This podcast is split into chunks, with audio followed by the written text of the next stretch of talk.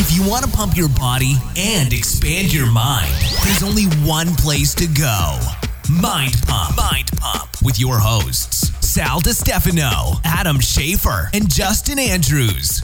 In this episode of Mind Pump, for the first twenty-two minutes, me, Adam, and Justin have some fun conversation. We talk about uh, one of our favorite uh, fans. Uh, she sent us a care box, and in that care box was gold. Oh, man. Chicken in a biscuit. Ruining stuff. Uh, while we're well, actually, in fact, while you're listening to this episode, if you hear Adam. rustling and crunching and chewing. Uh, There's a rat in here. And uh, rude mouth noises. Yeah. That's Adam lots eating of, lots of all of the and crackers. That's Jackie's fault for sending those yeah, in. Those addicting things. We talk about the Mind Pump chef. Uh, otherwise known as, uh, I'm going to call him Evan from now Evan. on. That's Evan! We talked about our current workouts. I actually talked about trigger sessions and the value of trigger sessions and why a lot of people who have MAPS Anabolic might not be doing them um, and why they should. Definitely want to listen to that part. And then we mentioned, uh, oh, the Organifi green juice. In fact, we mentioned it as a uh, like a recipe to combine with chicken and a biscuit. Uh Not sure that if that's a good weird. idea. Yeah, yeah not sure if it's a good weird. idea. But anyway, we do love Organifi products. They are one of our sponsors. You do get a massive discount if you use our code. Here's what you do. Go to Organifi Shop dot com, enter the code MINDPUMP, no space, and you'll get a discount on all their products. Then we get into the questions. The first question was, this particular individual is not happy with any of the jobs that she's had, and she constantly changes jobs. She's twenty-four years old, needs some advice. We give it to her.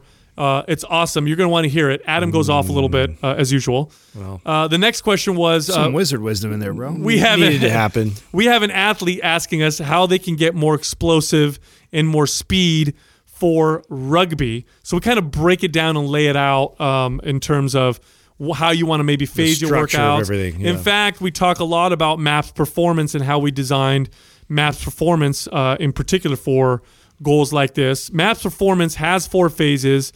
It's broken down into maximal strength, reactive strength, uh, explosive strength, and durability. All the things that you're going to want if you want that kind of, you know, ancient athlete type of performance, what we like to call broad spectrum performance.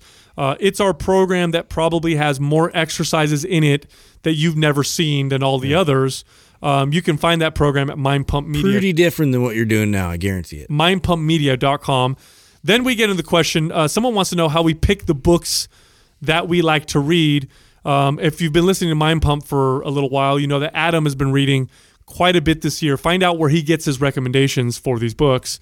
And finally, what are the effects on muscle growth when you use marijuana post-workout? Is that a good idea? Get will, them weed gains. Will it help you build muscle? Hmm. Or is it just fun? Find out in this episode.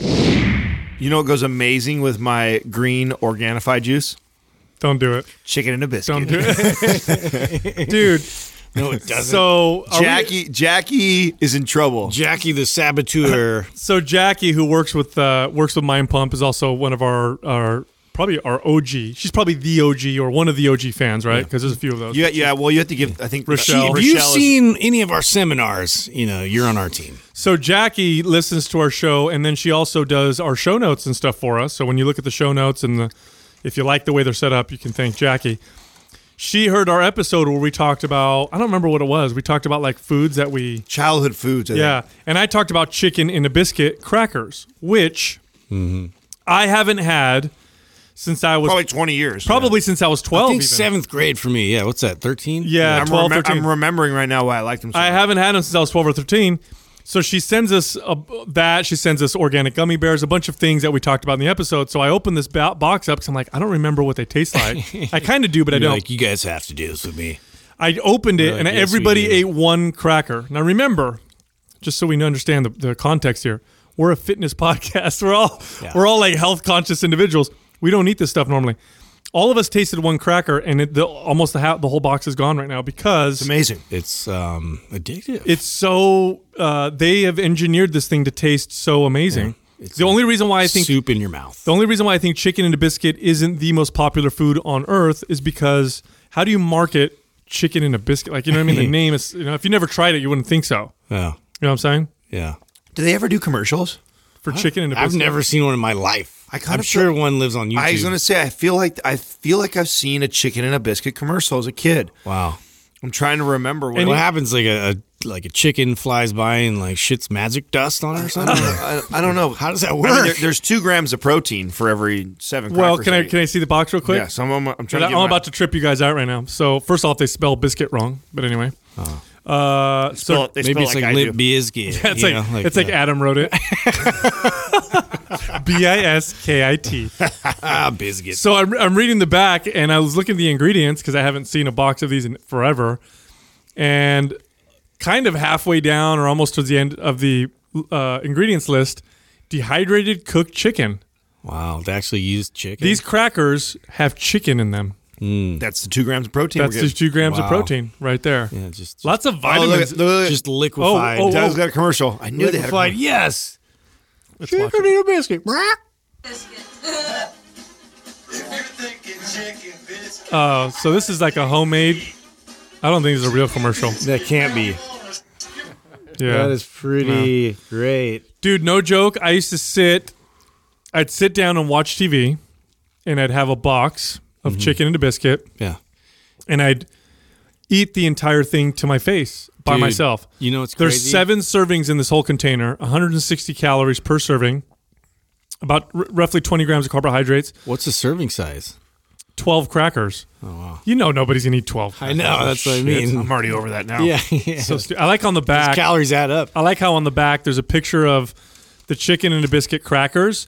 And easy cheese, because if you if you're gonna eat yes. something, like, listen, yeah, that was like for me nostalgia. Easy cheese, like immediately, I'm like, oh my god, easy cheese and Triscuits. Like I I lived off those in college. It was like, did you horrible. For reals eat easy cheese? Oh yeah, yeah, yeah. What is easy cheese? I have no idea. Cheese in a can. It's dude. Just like but it's straight not, up processed. Like, what does it taste like? Does it taste like cheese? Yeah, man. I mean, it's it's like you get addicted to it, just like. Crackers. And you would just spray it on your crackers? It's so gross, yeah. And you'd be like, this is protein. Like, you know, did you? It just makes like this noise as it comes out. Did you Did you eat it directly out of the can? Um, sometimes. Sometimes when I felt like, you know, I had no shame, like oh, I would do that. Man. I wish I didn't When it was that. Dark and I took my shirt off. I had two of those crackers and that's it. And I'm and I'm Did you really? That's it, only had two. Oh, you had a ketosis. I am yeah, I'm you're done. I'm you're fucked. I'm fiending You may though, as well eat it. The whole thing. Yeah. Don't worry, I'm gonna eat them you're, all. You got the shakes all of a sudden. No, no, I'm waiting for you to finish them because I'm gonna eat them, dude. They're they're fantastic. It's it's crazy how stuff like this is engineered to be just so am- amazing. I mean, even down to like the the texture. Yeah, the texture of it, how they have this like salty, dusty yeah. chicken remains, I think. Chicken matter, right? Like, I don't even know what it liquefied is. Liquefied chicken matter. The irony of this is we're going to be selling some chicken. I know, that's right the now, problem. People are going to go to the store like, oh, and yeah. buy boxes of this. Don't go eat these. No. Listen. They'll Here, do it. Here's the challenge. Here's the challenge. This is what we're going to do. We're going to let's pick, do our. We're going to pick a winner. Let's do our Organifi commercial right now. Let's drive people to go get Organifi instead of chicken and the biscuit. We need to mention Organifi. Don't we? Yeah, we do. Help so yourself. Let's, let's talk about the. Importance. Let's talk about a recipe you can use well, with or, Organifi and, products and, and biscuit and chicken. Listen, we if you're going to counter, fuck, if you're going to fuck effects. Your diet up for yeah. the day, and you're going to eat chicken and the biscuit for one of your meals, like, you absolutely here's the strategy. Need to have Organifi. So here's what you do. You need that in your life. One of my favorite things, and by the way, just a pre. I'm going to completely make this up. One, one of the one of the things that uh, was great with chicken and biscuit is you could you'd have them with soup, right? Because mm. it's got that savory flavor. So some sure. kind of a vegetable-ish soup. Oh, okay. So what you could do is you could mix up some green juice from Organifi, warm it up in the microwave. Now you have warm green juice that you could have with your chicken and a biscuit. Oh my god, that sounds what? gross. What are you talking about? That sounds so yeah, gross. That's not going on the recipe list. Damn it. Yeah. yeah, I don't think I don't think Drew Canole is gonna like that one. You're not gonna like that one. He's like, uh, guys, I don't think that was a very good commercial for us. Yeah. We have people microwaving our fucking green juice all over the country no, now. But you can blend it and make some awesome shakes, mm-hmm. which I've done that. What did that you blend good. It with? Uh, with uh, ice. Ice, yeah. Oh, just ice. yeah. I'm like, oh, what was it? Ice. Super deep recipe there. I thought you were gonna say like cheddar. Yeah. Mm. No, it's some berries. Yeah, you know, ble- threw some in there. You blended cheddar. It with some mozzarella. I had I had Chef Ev I would do that. Getting down for us last night. What did he do? The ribeye. Did you see the mushrooms, onion, garlic, sauteed in ghee butter, and then put that over the top of. Why does he cook like this for you guys? What do you do for him? Man, he's that's yeah, I know, right? That's the Mind Pump chef, bro. Dude. Yeah, but you're the only one that gets the benefit. That is where I lack all creativity. Well, I, I don't no get to cooking eat. I'm ideas. Respo- I'm responsible for training him. Does Evan have? Does he listen to the show? Hmm? Does Evan listen to the show? Everett. Everett, sorry.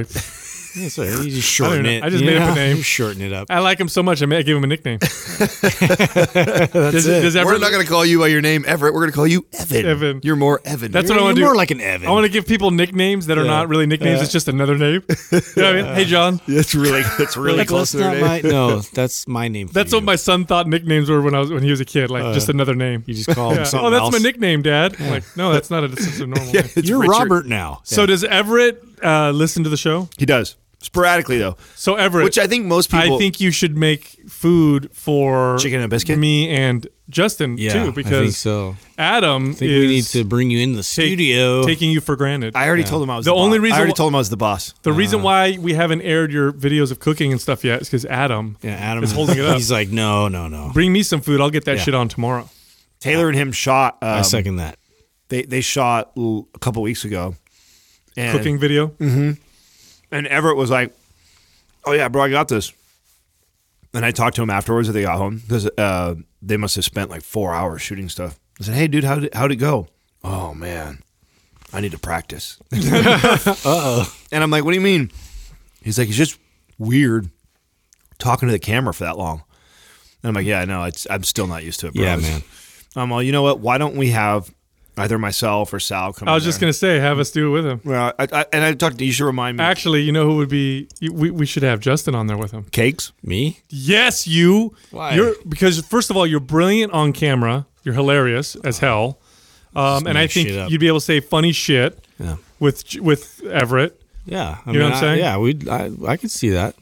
That'd be kind of. It fun. Depends the direction that. It depends, yeah. Wherever, if if you're trying to actually make like, I don't think we're trying to do comedy on that. Yeah. Oh, really? Yeah, I don't think it's supposed to be. It's, wah, wah. I, I think people that want yeah, good recipe yeah, yeah. are like, "Hey, look at my balls." Yeah, you know, I'm yeah. like, what are you? T- Come on, man. You think, uh, "Oh, look at my balls"? I'm what, on like what a cooking th- channel. What is that? You think one out of three jokes of yours is guy. A dick joke, yeah. bro? No, it's not. Sure, it is. One out of three is a dick joke.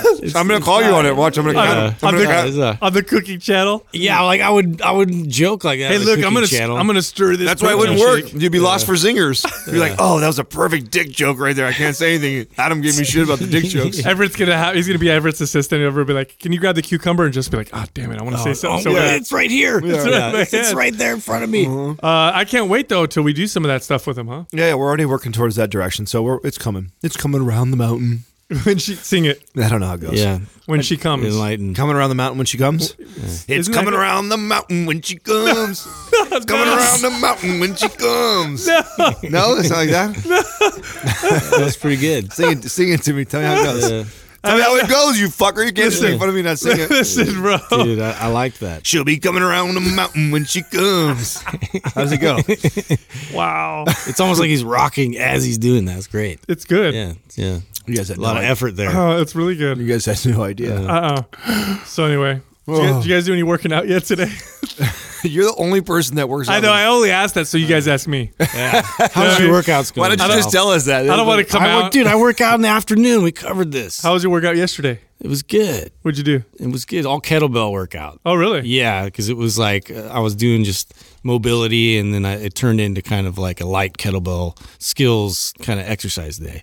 It was fun. What What do you do for the skills? Like windmills, juggling. Yeah, juggling. No, no, for real. No, like Turkish get-ups. Oh, okay. And like yeah. So I get through a lot of the movement practice and um, you know, like arm bars and stuff like that. So I just go through a lot of the movements and get my joints mm. involved and, and tension and all that kind of stuff. Yeah, no, I did. I did some uh, turkey get-ups yesterday. Turkey get-ups? Mm-hmm. Turkish or turkey? Turkey. It's like a half a Turkish get up. Is it really? Oh, that's a new should, one. You just look like a turkey yeah, trying to yeah, get up. Yeah. I, I did I, some of those. I, I'll tell you what, man. I've been doing trigger sessions consistently. It always blows me away, dude. And I probably have said this several times on the podcast. I feel like you're always trying to sell me your program, dude. It's not even. Uh, it's not even that. It's not even that. It's not, it? Literally. I feel like you're always trying to push your program. on it. It's it's li- seriously. I've been. You know what I've been doing? Focus sessions like crazy. Have you been doing them? Lots of focus sessions. Super hyper focused. What do you think of them? Amazing. Yeah. Are they awesome? Changing my physique. Uh, so when every I do day. when I do trigger sessions, highly focused, consistently, I see change very quickly with them, very very quickly. The, you know why I, I bring this up all the time is because I'll I'll fall out of favor. No, they'll fall out of favor with me where I'll start doing like one a day or two a day instead of the three a day. Mm-hmm. Makes a big difference. That's it all. does. That's all. I, I, I did that this morning. I just did them now. It's I. It's really tough for me to to discipline myself to revisit it two or three times a day. I'm not gonna lie. That's the hard part. It is. It it's, really, the, it's the doing them so frequently. Yeah. Even though it's only five minutes. I know. That, it's funny that something that easy, that short, that quick. Uh, I just I I feel like I mentally prepare myself. Like, okay, this is gonna be my workout time. I'm gonna do it, and then I do it, and then when it's done, it's done. You know. And so I don't I don't have this desire to go back. So I do have in our spare our spare room, which is right next to our master, a pull-up bar with our bands hanging from it. And so I try and get in a habit of, you know, once before I go to bed, I'm trigger, messing, trigger, trigger. Yeah, yeah. Do some stuff like that, get pumped up before I go in bed with Katrina. You know, before I come in, she's like, "Damn, you look so good." I'm like, oh, yeah. Pumping up the wrong muscles, buddy. It's those, uh, triggers, it's those trigger sessions yeah. Sal's got me on. No, but uh, occluded body. So, so here's the understated part about trigger sessions that I always notice is the fat loss effect. I notice my body gets lean very quickly doing them, and if let's say you do seven minutes each time, that's about twenty-one minutes of activity.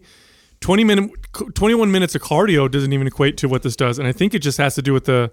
You know, like like making your body want to build muscle instead. You know what I'm saying? It's um, pretty cool.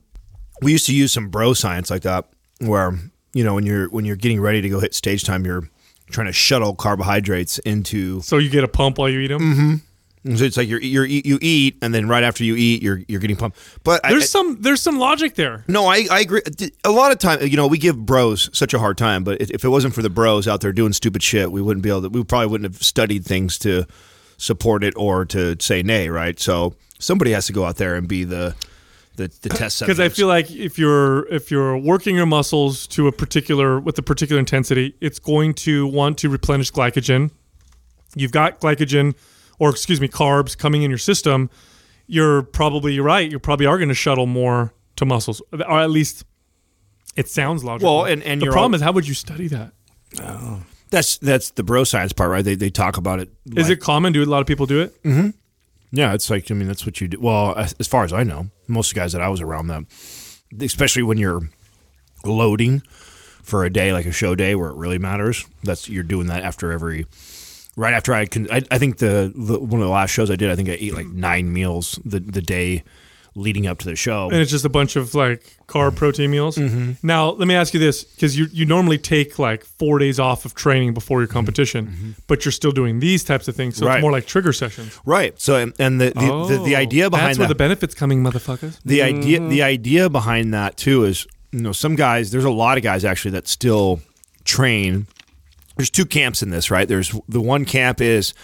You know, oh, I uh, I want to keep my body on its normal routine, keep me training all the way up till like literally the day of showtime. So they, they their idea is that's what they're they they want their body to be used to that. They want to maximize uh, the pump that they get from the day before and the day of working out. The other camp is, and the camp that I'm in is, you know, you, when you deplete like that. And then you're starting to refuel and refeed the body and fill it back out. Constantly doing workouts and exercising like like an hour routine and stuff like that kind of is being counterproductive of what you're trying to do. Sure. So, and, you know, all workouts are different and, you know, hard to make them exactly the same every time. So my theory is like I, the reason why I, I cut training out the last four days is because I've already done all the work. Like I'm not going to build you know, extra muscle in the last couple of days. I'm more like trying to be very precise about how much I intake to fill me all the way out, but not to overdo it. And I think if you're exercising during those days, you make that that much harder to try and figure so, it out. So instead of doing hard workouts, what if like trigger sessions? Right. You, after you eat, it's like a little, just a tiny little pump. A little pump. Yeah, yeah. And it's not, and and really for for me, it was always the area pumping into areas that I wanted to look. So if I felt like now, let me ask you this. So here's a great question: do you notice as this progresses, you're getting better and better pumps? Oh, that's a good question. Because that's what happens with trigger sessions. Well, yeah, but then you, the hard thing to, to tease You're also it, carb loading. Right. Yeah. So that'd be hard to tease yeah. it out. Like, if, yeah. Well, so that's what I notice when I do trigger sessions consistently is as I, if I do them consistently, and what I mean by consistently is three times a day on my non-foundational days, okay, Mon- uh, morning, afternoon, evening, I notice by the evening session, my pump is getting it's it's much better than it was in the in the middle of the day one and in the morning one. I mean, it makes total sense to me. Yeah, I mean, it, I feel like it's you're waking that up, right? First thing in the morning, you you do the first one, and let's say it's like so. Let's say you're doing a shoulder and a bicep pump.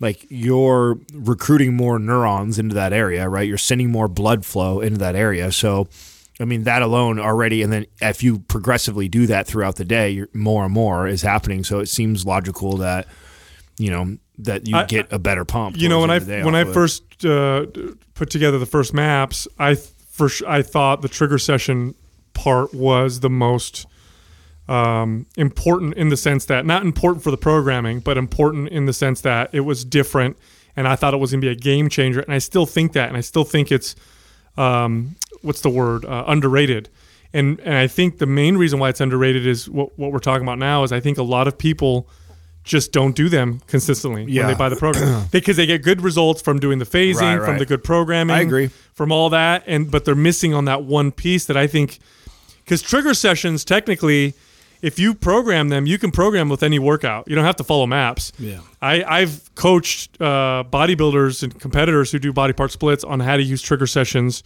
with their split, well, and e- they get blown away by even them too. before even before your trigger session concept. Uh, you know, this is how I applied focus sessions, which were a little more intense, right? But it's my my way of thinking is a similar process, right? It's the same idea. You're just you got to think too. You're getting more. more volume, because you're even if it's lighter, it's still more volume. Sure. You know what I'm saying? You get more activity there. Mm-hmm. So you got to think that you're sending the signal. So your body is uh, at, at the bare minimum going to at least keep muscle. Maybe yeah. it may not it, it may not be a loud enough signal to promote huge growth. Well, I think we all saw that benefit to it, and immediately like I was like, oh, that relates a lot to skills training and practice and mobility, and like it's all you the know, same. It's all yeah.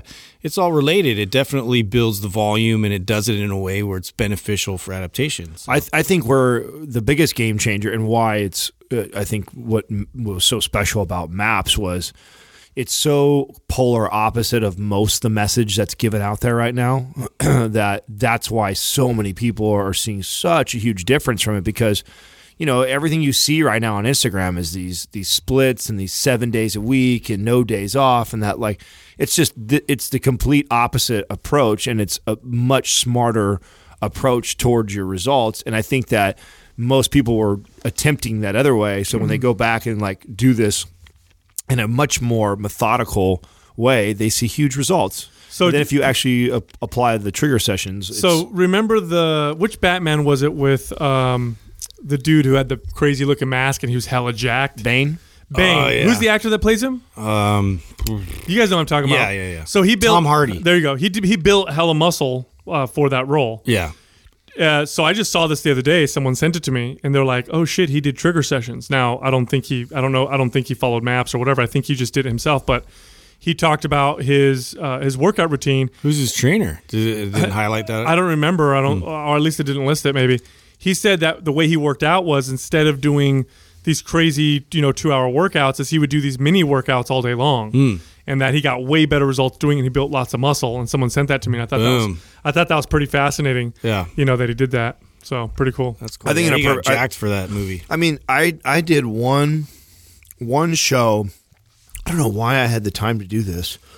But I did have one of my shows where, and I don't know what we were doing currently at that time, but I had, it might have been one of the early ones, where I just, I made that like the number one priority. Like I'm training, I'm dieting, I'm, I'm going to go win this show. Like it's, everything else in my life was priority two, three, four. Like I really was that focused on training. And so I was utilizing things like this where I'd be in the gym like three, four times in a day. But it wasn't like oh, c- crazy intense workout at all. It was like the idea was I was going in pump there. Each yeah, time. yeah. Just I would go address. I'd go in, go hit shoulders and maybe buys, and then I'd come back later on and go get triceps and maybe back, and then I'd come back again. You know, and then in between I was walking, then I'd go eat and then come back. Like, oh man, I mean I never felt that so. That sounds like fun. It, it, it actually does. I'm not being. I'm not well, being, no, it was. I. It was actually freaking really awesome, and I never felt taxed. Right, I never felt. How like, did your body respond? Oh, it was incredible. I mean, it was definitely part of the, the journey for me during all the shows and on the way to go going pro and stuff. I don't remember what show it was. Now, I don't think it was like this. Holy shit, it changed who I was. Well, you but, already knew how to work out. Too, right, yeah. It's not like it was going to be this, like, it was like game changing for me or what like that, but it was, it was really nice. It was a refreshing way to train if I had that kind of time, right? Like if I was uh, full-time competitor and made enough income that uh, all I had to do was worry about. You lived in Kuwait. Right. Right. Paid for everything. Right. Well, so that excellent point right there. Oh, so it is. That's my, a great that's point. A, it's actually, that's an actually, so when when I talked to Ben Pakulski, and this was a question actually that uh, that we'll address that was on our Q and A that we didn't put up here, was uh, if we knew what was going on over there. And I, I did have a chance to talk to Ben about this. And he's been there and gone through the whole thing. And he's like, no, it's not. Because we thought like, oh, they must be like myostatin. Yeah, some crazy drug. We yeah, right. Or the newest, purest, you know, steroid. And he's like, no. And of course they have. They have good steroids. Yeah, there. They have that. But that's high, no. High premium but stuff. But plenty yeah. of guys order that stuff and get it over where we're at. So that's not the big difference. He says it's just the environment. It's like the most ultimate recovery, rehab, fuel, gym, sleep is all centralized in like this one location.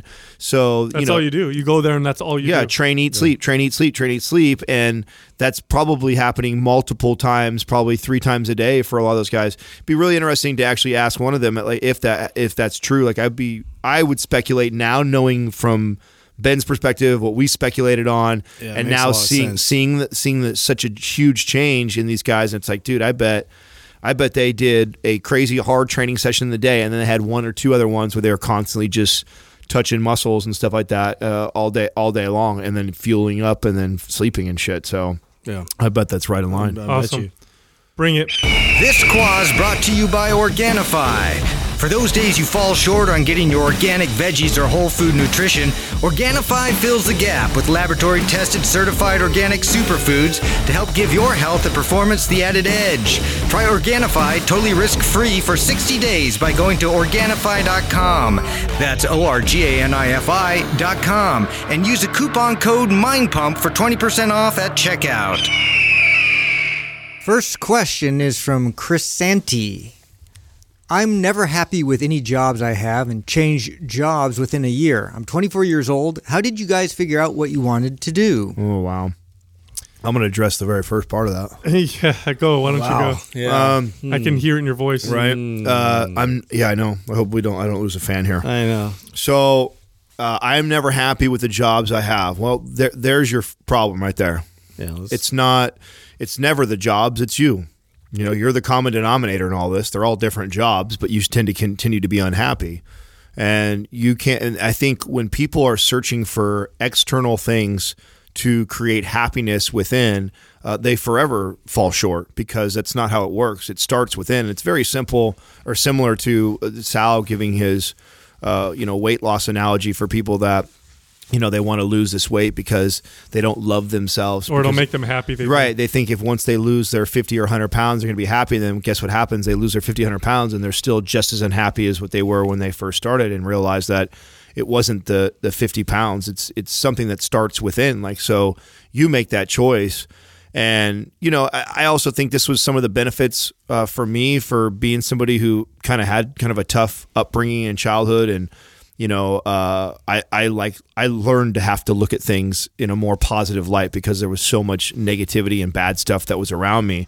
So you actually learn because you have to survive in that that setting that, you know, everything isn't happy, isn't grand, isn't easy. In fact, most of everything that was around me was extremely challenging and hard.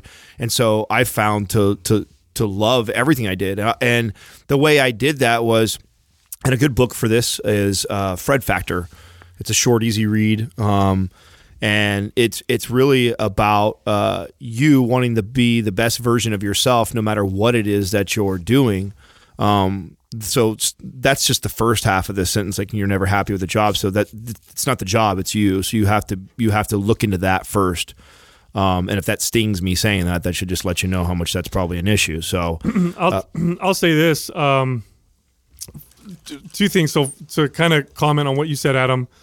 Um, you're never going to be happy seeking happiness, right? Because seeking is literally the antithesis, antithesis of happiness. So the seeking itself is, is part of the problem. So that's number one. But number two, you're twenty-four years old. Make your own job. Like, make your own career. This is the best time uh, in history for you to be able to do that. And what I mean by that is the opportunities are so incredible right now for you to create your own employment. um, you know, I'm one of those people that I don't, I'll, I don't think I will ever be as content working for someone else as I ever will be, uh, work like I am working for myself. And I invented my own, my own career, my own job. Now, when I first started as a trainer, I absolutely loved it. I loved the gym. And I, I was one of those lucky people that kind of knew early on, you know, what I wanted to do. But um, I'm also one of those people that when it, when things change and shift, I make the change. Um, and the, the shift that I make is, is one to, to suit me a little better. Like I said, I worked for corporate gyms and I worked for myself. So twenty-four years old, create your own job. Uh, whatever you are, whatever you do like, you can create uh, a, career, a business out of it, mm. especially with social media. You don't need millions of followers to do this. You just need thousands. Yeah. Uh, you need to provide good content, good value. Taylor, the guy that runs our, our social media and our YouTube, he had a six-figure big, you know, business when he was in his, I think he was nineteen, twenty, you know, and he was brokering tennis shoe sales um, and selling apparel to people who were in that world. I mean, he completely created his own job and he loved it. Um, and then when he stopped liking it, he stopped doing mm. it. Manifest destiny. I mean, if you're unhappy, like, and this is something that, you know, um, I'm always I'm always hypercritical of my state of mind uh, while I'm doing things. Like, and I'm not much for like woo woo or like um, you know, energy or whatever you're putting out or like The Secret or anything like that. But uh, at the same time, like there's there's something to your attitude going into work or, or certain activities or different things that you feel are like super hard and challenging for you. If you go in and you start really working just on your attitude, that's when things start to kind of open up and make sense. Like, so somebody may pick up on this, this positivity, this energy that may present, you know, another opportunity that actually might be the job you've always wanted, you know, but like, if you're not projecting yourself in a way that's attractive to whatever that job may be that you really want, um, you know, that's going to be a really hard thing to overcome. Like, it's just going to keep repeating itself because, you know, the attitude is everything, man. It's, it, it's what you have to like start well, with. You know, I, I looked at her, her profile just now and, you know, at literally at this age, so, or I had a girlfriend that was twenty-four and I, I was twenty-eight at the time. And I remember th- during the, we were, we were together for a little over a year. And I remember in that year and a half, almost two years time, that she had like three or four jobs. And I remember like, her like writing up her resume for this new job that they, they were offering her more money than the current one she was at. And I remember asking her like, you know, why are you, why are you leaving this job? And she's like, what do you mean? This, they're offering me at least a dollar fifty to two dollars more an hour for this job. And I'm like, well, yeah, but what about, see, I said, what about the people that are, look at this resume, like the way I would look at this resume? Cause if you drop this resume in front of me, mm-hmm. I wouldn't hire you. And she's like, what do you mean? I'm like, well, you've got like the time span. You got like six to eight jobs that you different jobs. You you think you're building a resume by having this. None of them you've stayed for longer than a year. So what that says to me is, as an employer, like I go, how do, what makes me think she's going to be loyal to me and stay working for me for longer than a year? Uh, there's no way I'm going to hire this person. You know, I don't care if she's got this experience, this experience, that experience. It sh- shows to me that she can't stay loyal to anybody. And then when things get tough, she probably bounces. And so, you know, if you're finding this where you're bouncing from job to job, you know, this is a great time to have self-reflection and go like, okay, what is it in my day-to-day that I'm hating, why I'm hating, or I don't like this job so much that I need to leave, and then addressing that and working on it.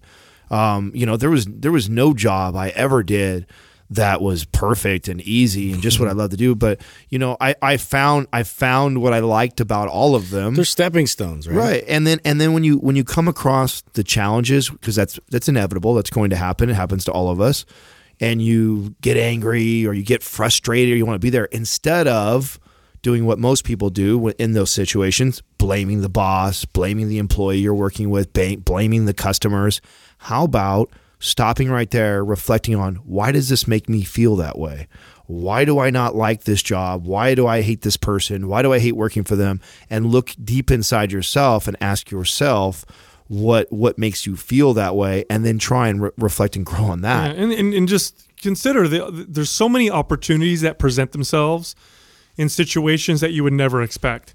You know, I made, years ago, I had a member that approached me um, who had this uh, idea, this business idea, and it was uh, it was multi-level marketing, and I knew it was.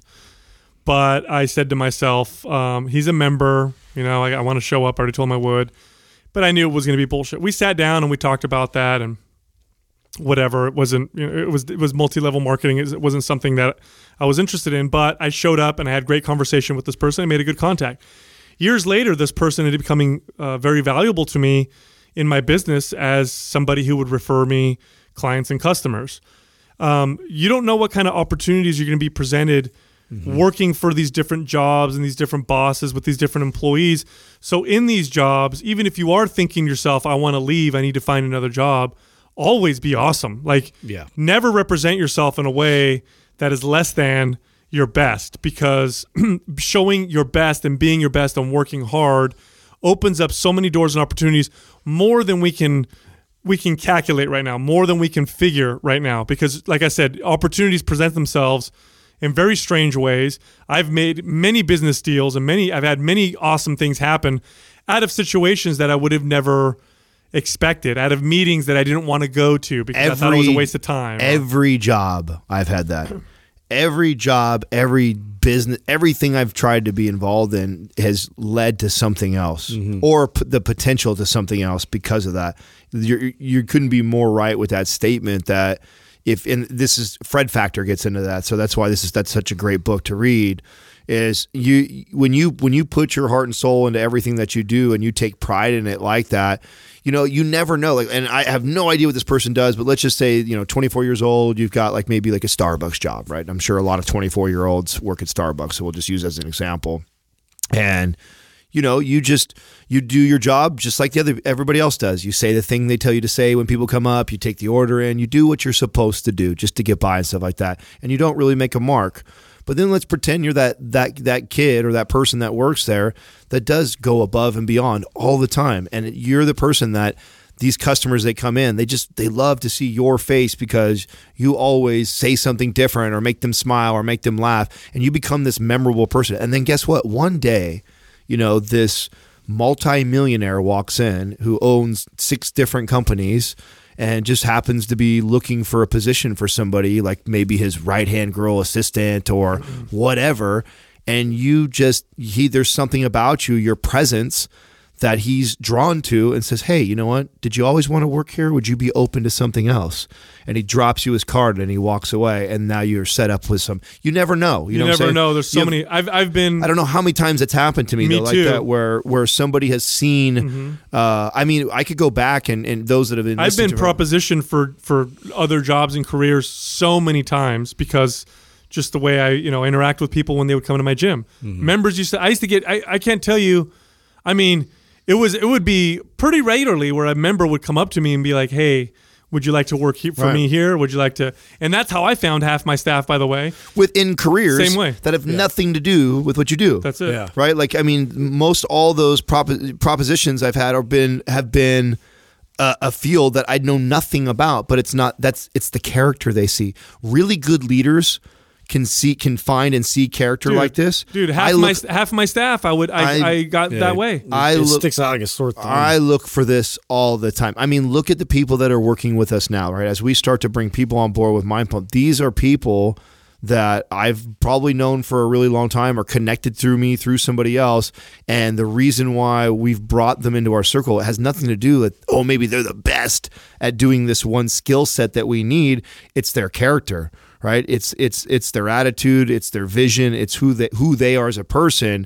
I believe once they understand what we're trying to accomplish, they'll figure out a way to apply that and help. And I think most really good leaders see this in people. And so you most certainly got to find a way to change your attitude towards the jobs. Eventually, the career or the thing you do for the rest of your life will come. And let's be honest, most of us feel like we're probably just now finding that and we're approaching our forties. Yep. So mm-hmm. don't trip out. You're only twenty-four. Yeah, you'll get there. Next up is Sack.E, who plays collegiate rugby and wants tips on how to become faster and more explosive.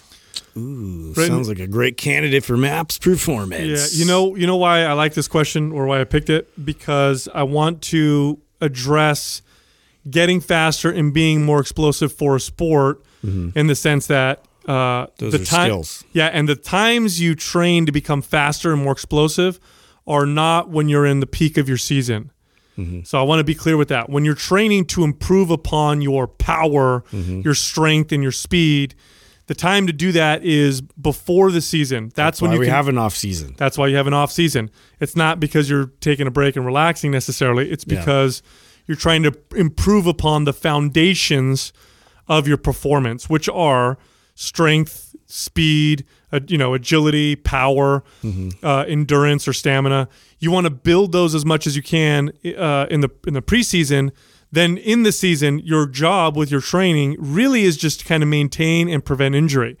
It's it's not a good idea to train hard to improve while you're in the peak of your season, because it's kind of a recipe for injury. Mm-hmm. You know what I mean? It's just too much. It's too much all it's the time. It's counterproductive. It yeah. is. So like, for example, the way we programmed MAPS performance, which uh, is definitely ideal for athletes, the way we set up the phases is so that you have four phases leading up to a season. Yeah. yeah.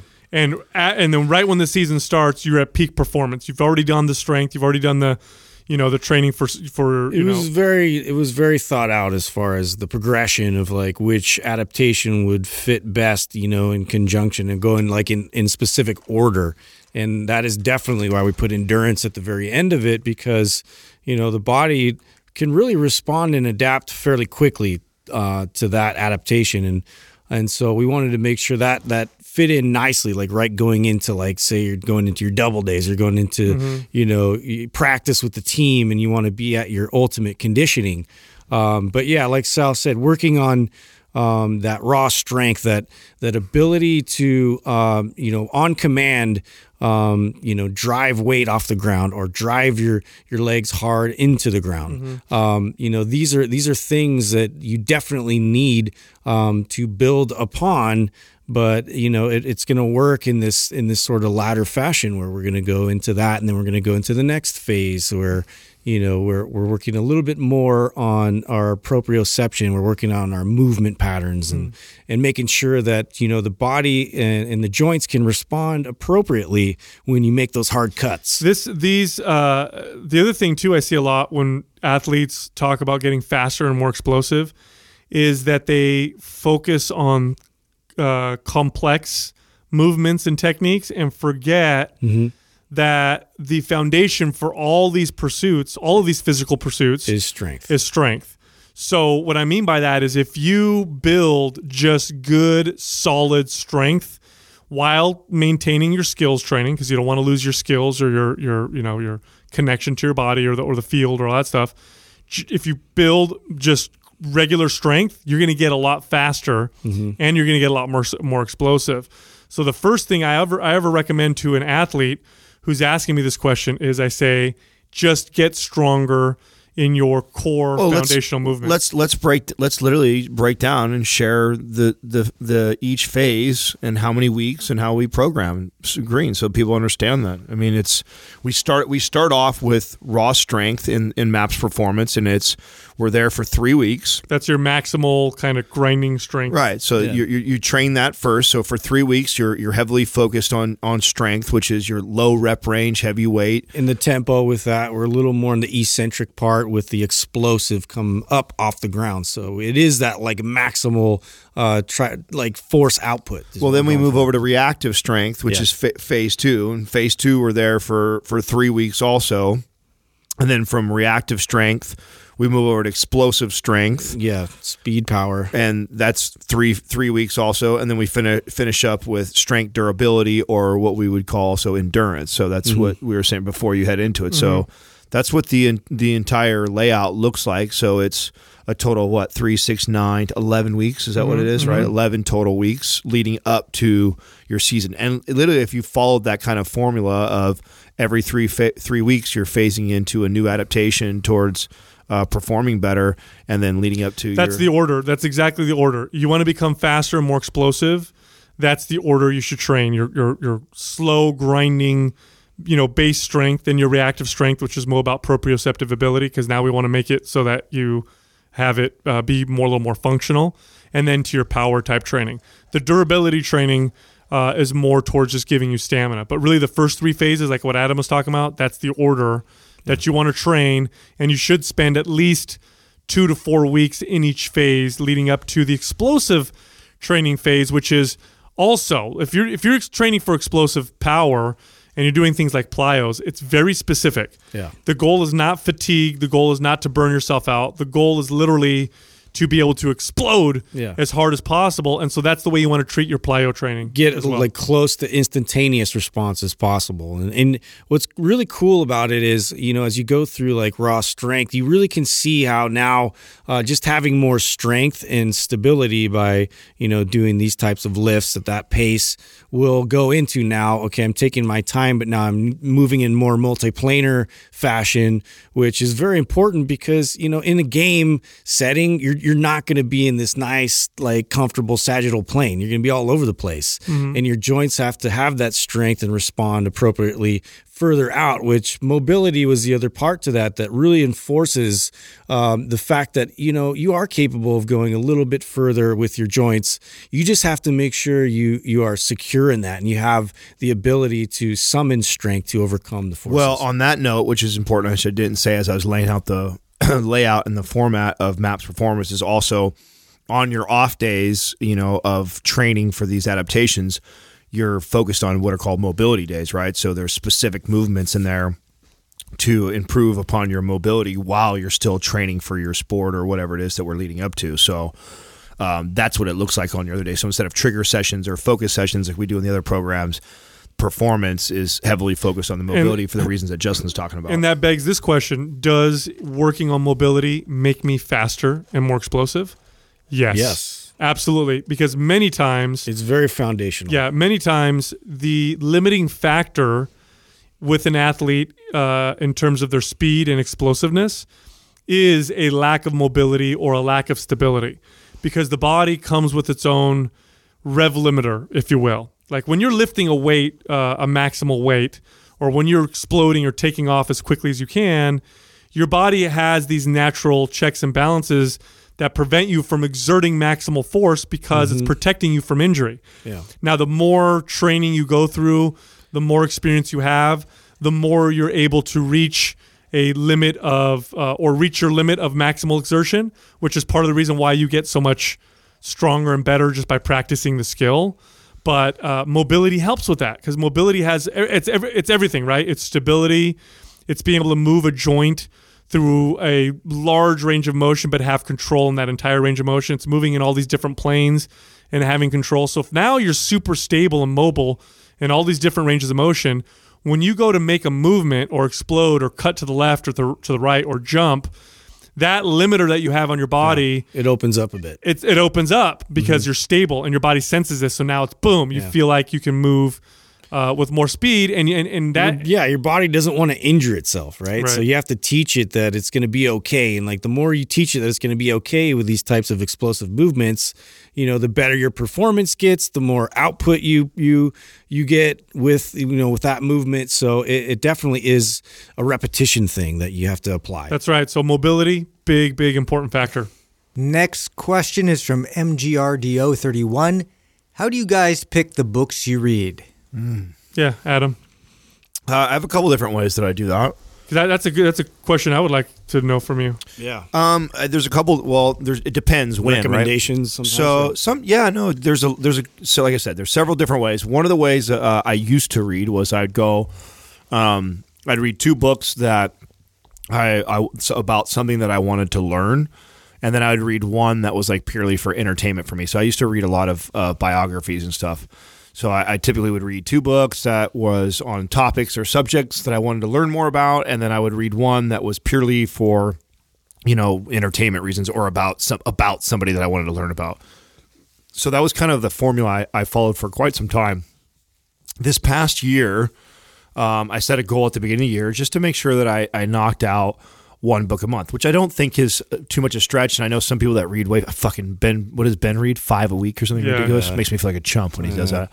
Uh, but you know, so some people read a lot faster than I do, so you could knock out more. But I know that what I tend to do is I used to, in the past, I'd go in these these spurts where it's like if I'm traveling and vacation, I'm flying a lot, I'm reading a lot, then I'm busy, and then all of a sudden I stop reading, and I, then I would go on these, you know, peaks and valleys. And one of the things that I wanted to establish this year was just consistency with reading, because I noticed that it creates better content content for me on, on posts and stuff I put out, better content for what we talk about on the show. And so this year was more about consistency with me with reading. And so that's why I set out the goal that I want to knock out a book a month. And right now, the way I, I typically choose books, it, it is. It's it's a, along the lines of things that um, I'm interested in. I don't read a lot of uh, fitness stuff, which I think a lot of people think that we would. Um, like right now I'm reading, uh, I'm reading a couple books right now. I'm reading Subliminal right now. I'm reading dot com Secrets right now. And I'm reading Blue Water. So typically I'm typically reading two or three books. One book I'm reading by myself. One book, uh, I'm normally reading with Katrina or listening to on Audible. And then I normally have a book that I'm listening to, to and from work. So, you know, dot com Secrets is internet marketing.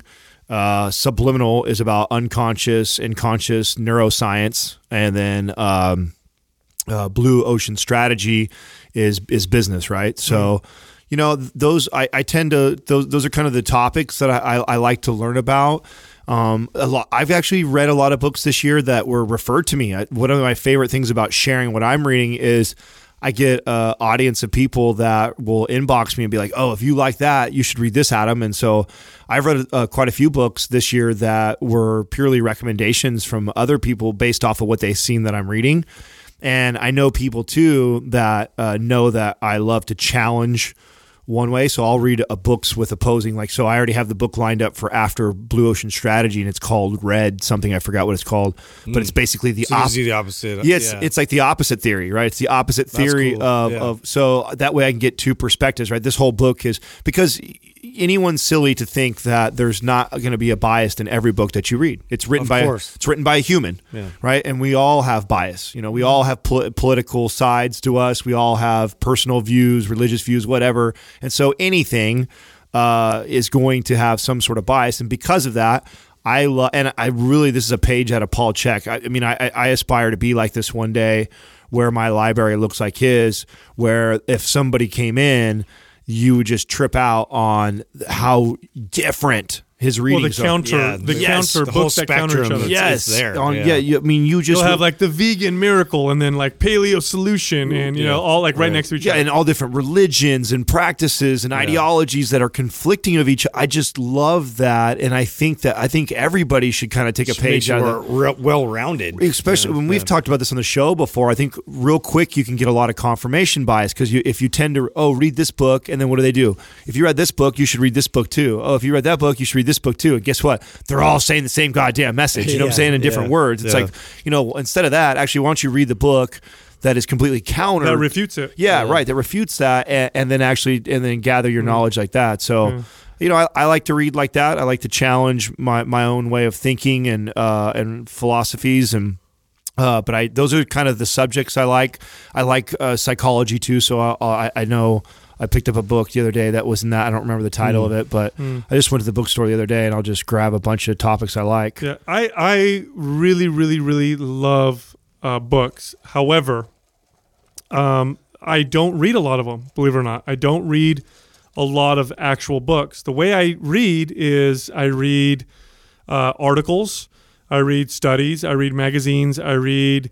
Uh, you know, I belong to forum groups uh, that uh, that you know. Some of them are economics, some of them are science, some of them are nutrition, some of them are political. You know, whatever. You know, some of them are entrepreneur, and then people on there will post interesting articles mm-hmm. or studies or you know debates or discussions, and that's where I consume ninety-nine percent of the information uh, that I consume. Mm-hmm. Uh, I will say this though.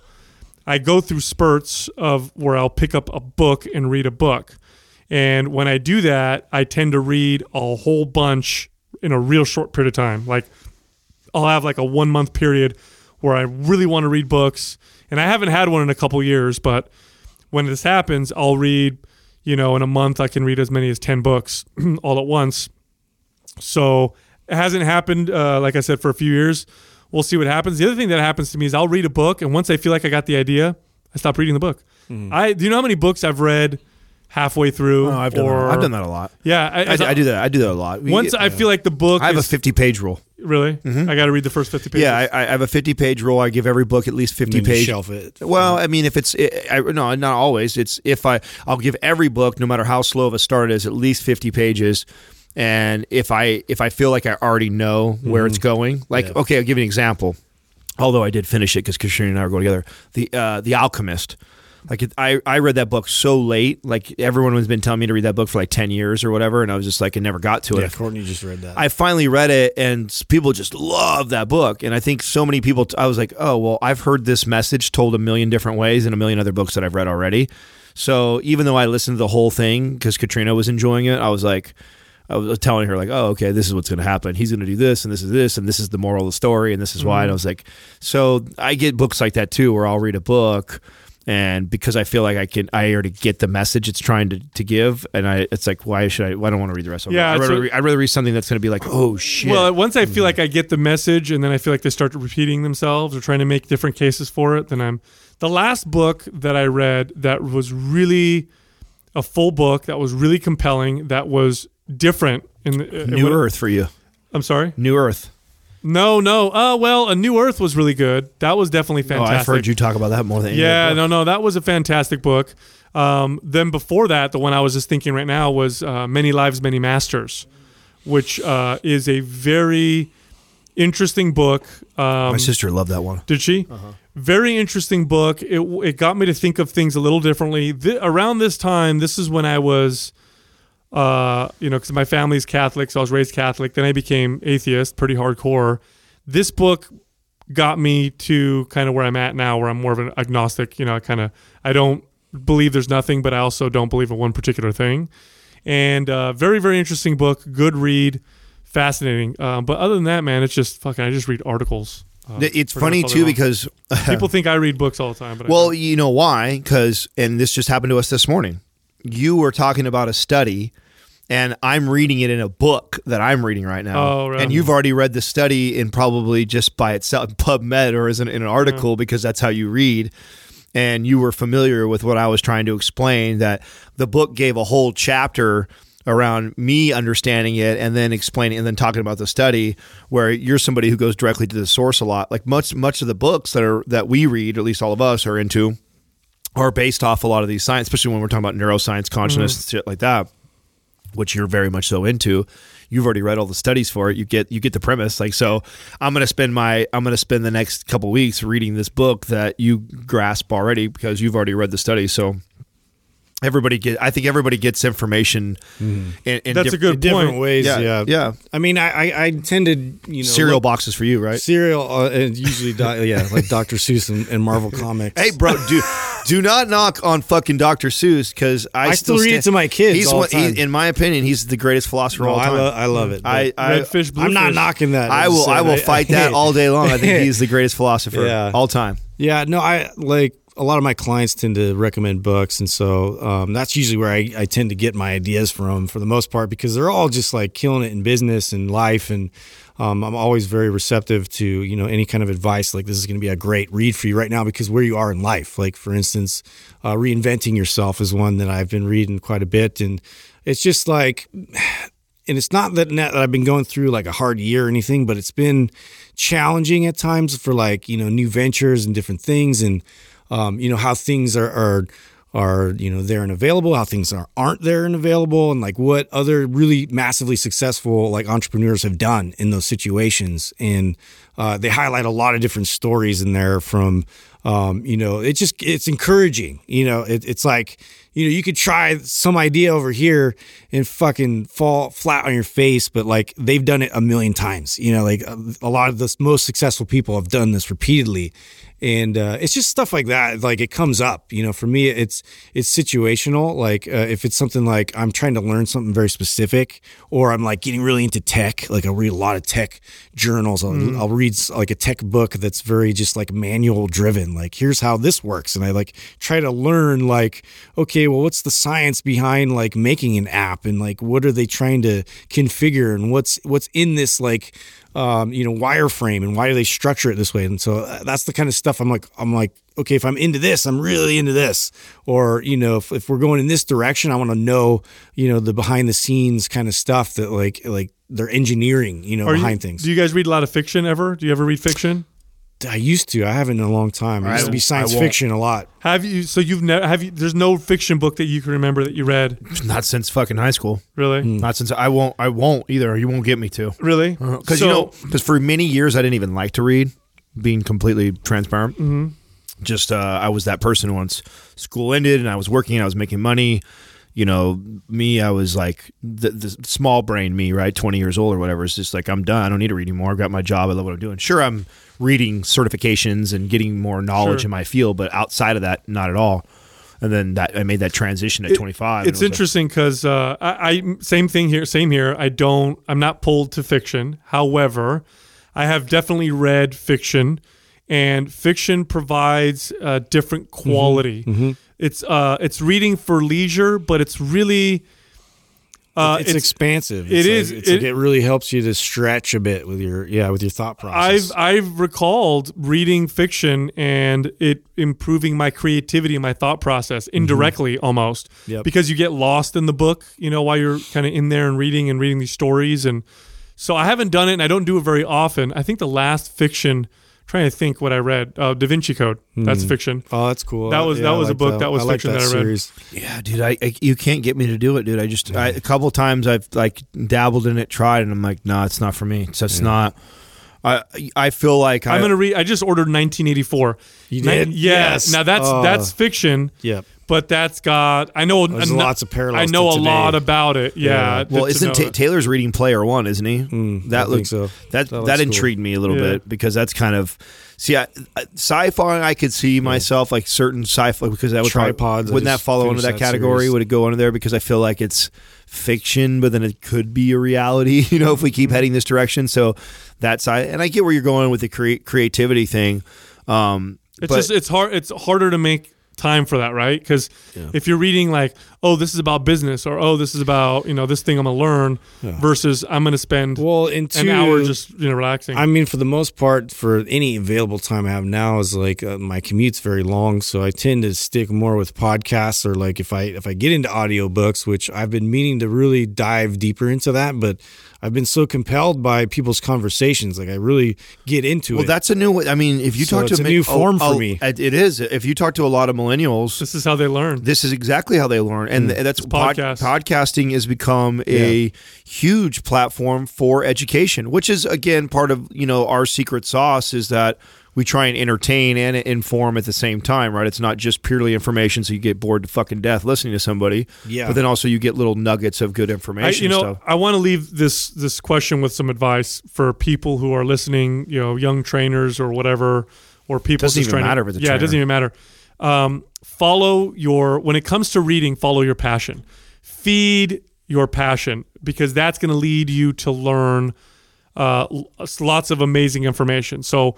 Whatever's feeding your brain, feed you know, seek it out, and it doesn't matter if it's articles, it doesn't matter if it's, it's great advice, you know, magazines, or if it's books or podcasts. Like feed that passion, feed the beast, and it'll grow and expand, and you'll. No, it's a, that's such a that's such great advice because I, that goes back to what I was just saying. How I don't want like I don't like to read or I don't like to read the fiction because it's just you're, I'm not, it's not feeding. Your passion. Yeah, yeah it's like I, don't it. force something that you're not into. Like just because someone's telling you you should learn more about this, if you're not into it, don't yeah. you know? It goes back to that great advice I got when I was younger. Just stop looking at the things you're not good at. Focus on what you're already good at. Be great at it. Become a master at the things that you love. And so the books that I read are. In the similar world that I love to, to learn about, but then I try and challenge the philosophies behind each one of them, right? I think mm. that's a cool way to go. Next question is from Rosie Rell. What are the effects of muscle growth when cannabis is used right after a workout? Is it because, are they thinking because of the anti-inflammatory? Is that why? I, I think maybe, or I think a lot of people like to smoke weed after a hard workout. You know what I mean? It, it mm. kind of... You know, you're amped up, you're in the gym, maybe you had a pre-workout, maybe you had coffee. I do. You hammer yourself, then you blaze. Then, you know, you smoke a little cannabis, then you're, you eat the munchies and you have your post-workout meal. I mean, it sounds like, it sounds like a very familiar recipe that I know a lot of people um, in the muscle building world follow. Here's the thing about cannabis and muscle growth, okay? The, the jury is still out in terms of how cannabis affects muscle protein thin- synthesis and, and the like. But we do have some clues. And some of this stuff I'm going to say you might not like to hear. Um, T H C in particular, in uh, at least initially, has a negative effect on uh, testosterone production. In animals, it's pretty predictable that you're going to reduce testosterone by a little, like a five or ten percent. In humans, the studies are murky. Uh, regular users show no difference in testosterone. Short-term users show a drop. So perhaps what's happening is initially you get a little drop, and then afterwards the body balances itself out. So there's that. Um, it affects uh, hormones like insulin. So here's some good news. Uh, cannabinoids in cannabis are have been shown to improve insulin sensitivity, and it's mediated through uh, the liver. So this may be a good thing when you're trying to eat your carbs post-workout and you want to improve insulin sensitivity to get more of those carbohydrates to where you want them to go, and also to reduce, uh, you know, potential fat gain from being insulin uh, insensitive or having insulin, uh, you know, issues with uh, your body responding to insulin. Um, then there's the anti-inflammatory effects. Cannabis or cannabinoids have an a a mild, very very mild, acute anti-inflammatory effect. In yeah, other but words, th- this is also negated when you smoke it, right? I mean, because you're gonna because you can get you gonna get pro-inflammatory if you and if you say you smoke. Smoke it. is the worst way to administer but, cannabis, but it's what the way most yeah. people are, right? Yeah. So I think you have to address that, right? Yeah. So if you're using cannabis for anti-inflammatory properties, you're probably just it's a wash you're because you're wrong because yeah. you're smoking. As far as the inflammation is concerned, you still you're still better off even if you smoke it. Um, but for the anti-cancer effects, for sure. Oh yeah. Now no, you're at now you're at you're at totally, baseline. No, yeah, yeah, yeah, for yeah, that for sure. But uh, in terms of inflammation, there's an acute anti-inflammatory response from cannabis or from cannabinoids, but it's super mild. In other words, if you never have cannabis and then you have it, you'll get a little bit of an anti-inflammatory effect. Now, the real anti-inflammatory effects are long term.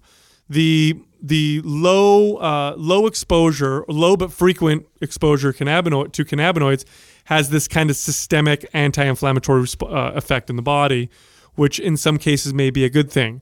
Um, do I think it's uh, it's going to be pro-muscle building? No. I don't. I think it, we're lucky if it gives you no effects to muscle growth. You're probably not helping yourself uh, by having cannabis post-workout. You know what I mean? I don't think it's... There's, there's definitely something going on hormonally from cannabis because um and I think I've shared this before in the podcast. I know I definitely have talked to you about this, Sal, is um if I if I increase my intake, and I I'm already not somebody who I don't consider myself like a heavy cannabis user. I literally like, you know, maybe consistently drink, take two puffs off of a joint at nighttime, and increased cannabis intake for me would be anything more than that.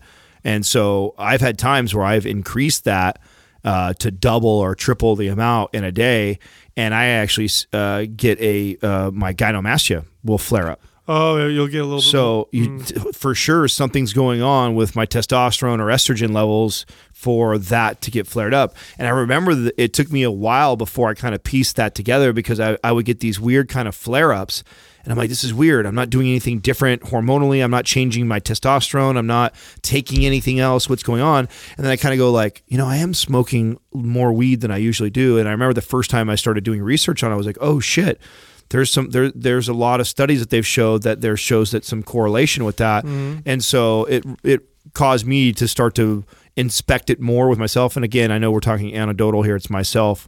But I have definitely noticed a significant So if you difference. if you're a if you're a kid, teenage kid, or kid in your twenties, and you have uh, gynecomastia, which is uh, breast tissue development or a little or swelling uh, at the nipple region, um, and you go to a uh, endocrinologist or endo endo endochrono, yeah, I always say it wrong. Doug always corrects me.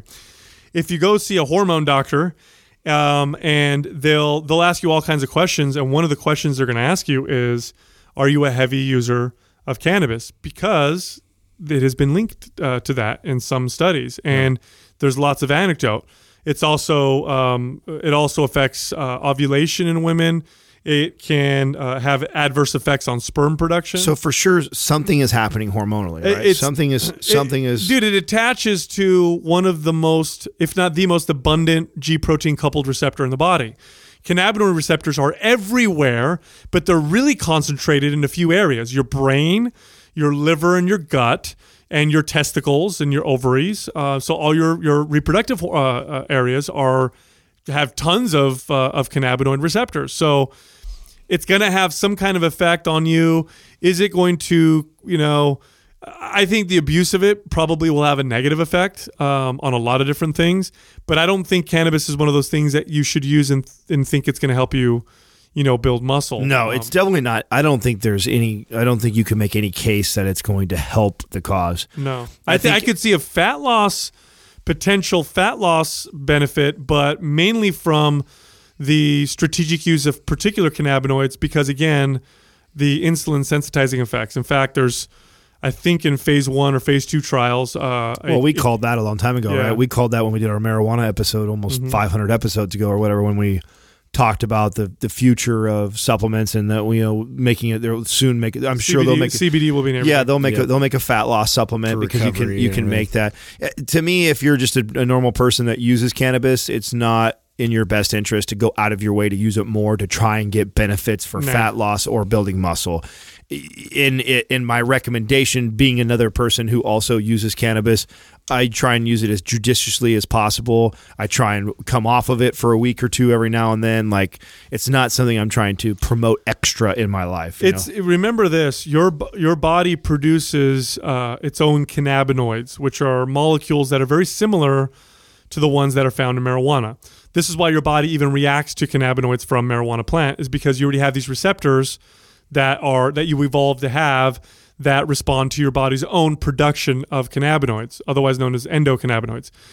If you supplement with phytocannabinoids, that, that is cannabinoids from plants externally, so now I'm eating or I'm smoking or I'm vaping tons of cannabinoids, it's perfectly within reason to think that there's going to be a feedback system in the body that's going to sense a higher uh, amount of cannabinoids and is going to lower its own natural production of cannabinoids and or reduce the density of its own uh, cannabinoid receptors. In other words, having lots of cannabis causes your body to adapt in ways that may not be favorable because now you become you, you know, more dependent, because now if you go off the cannabinoids, now you've got this lower amount of cannabinoids, but you've also got, you know, you've got lower amounts of that your body's producing and a lower concentration of receptors. Now you may be in a bad uh, situation uh, where you can cause like an endocannabinoid uh, deficiency syndrome or something like that in extreme cases, which has been observed in, in some people. So it's definitely one of those things you can abuse. I know it's cool right now because it's becoming legalized and we talk about it all the time and we joke around, but um, it, it's not something I think you should go out of your way to use unless you have a medical reason for it.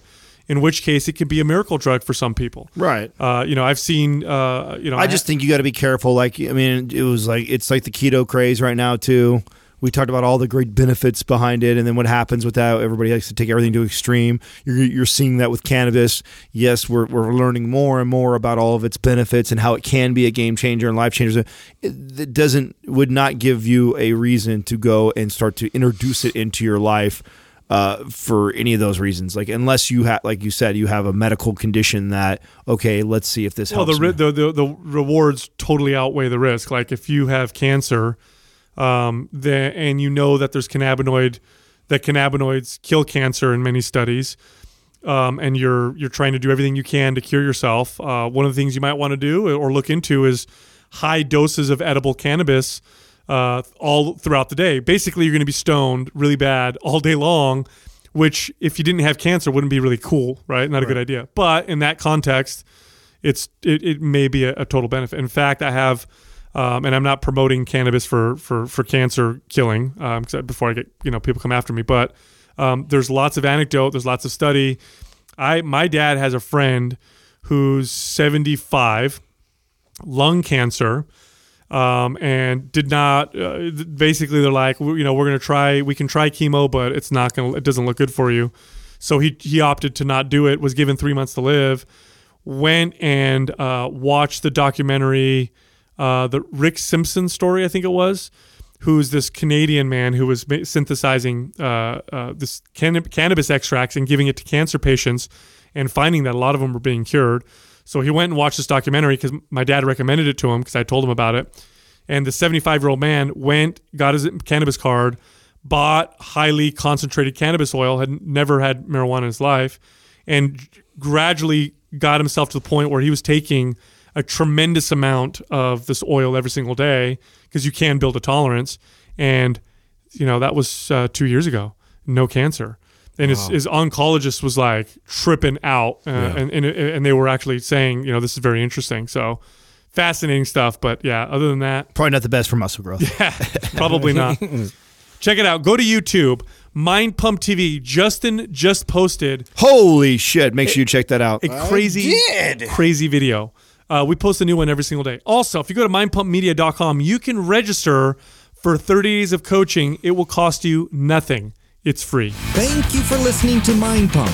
If your goal is to build and shape your body, dramatically improve your health and energy, and maximize your overall performance, check out our discounted R G B Super Bundle at mind pump media dot com.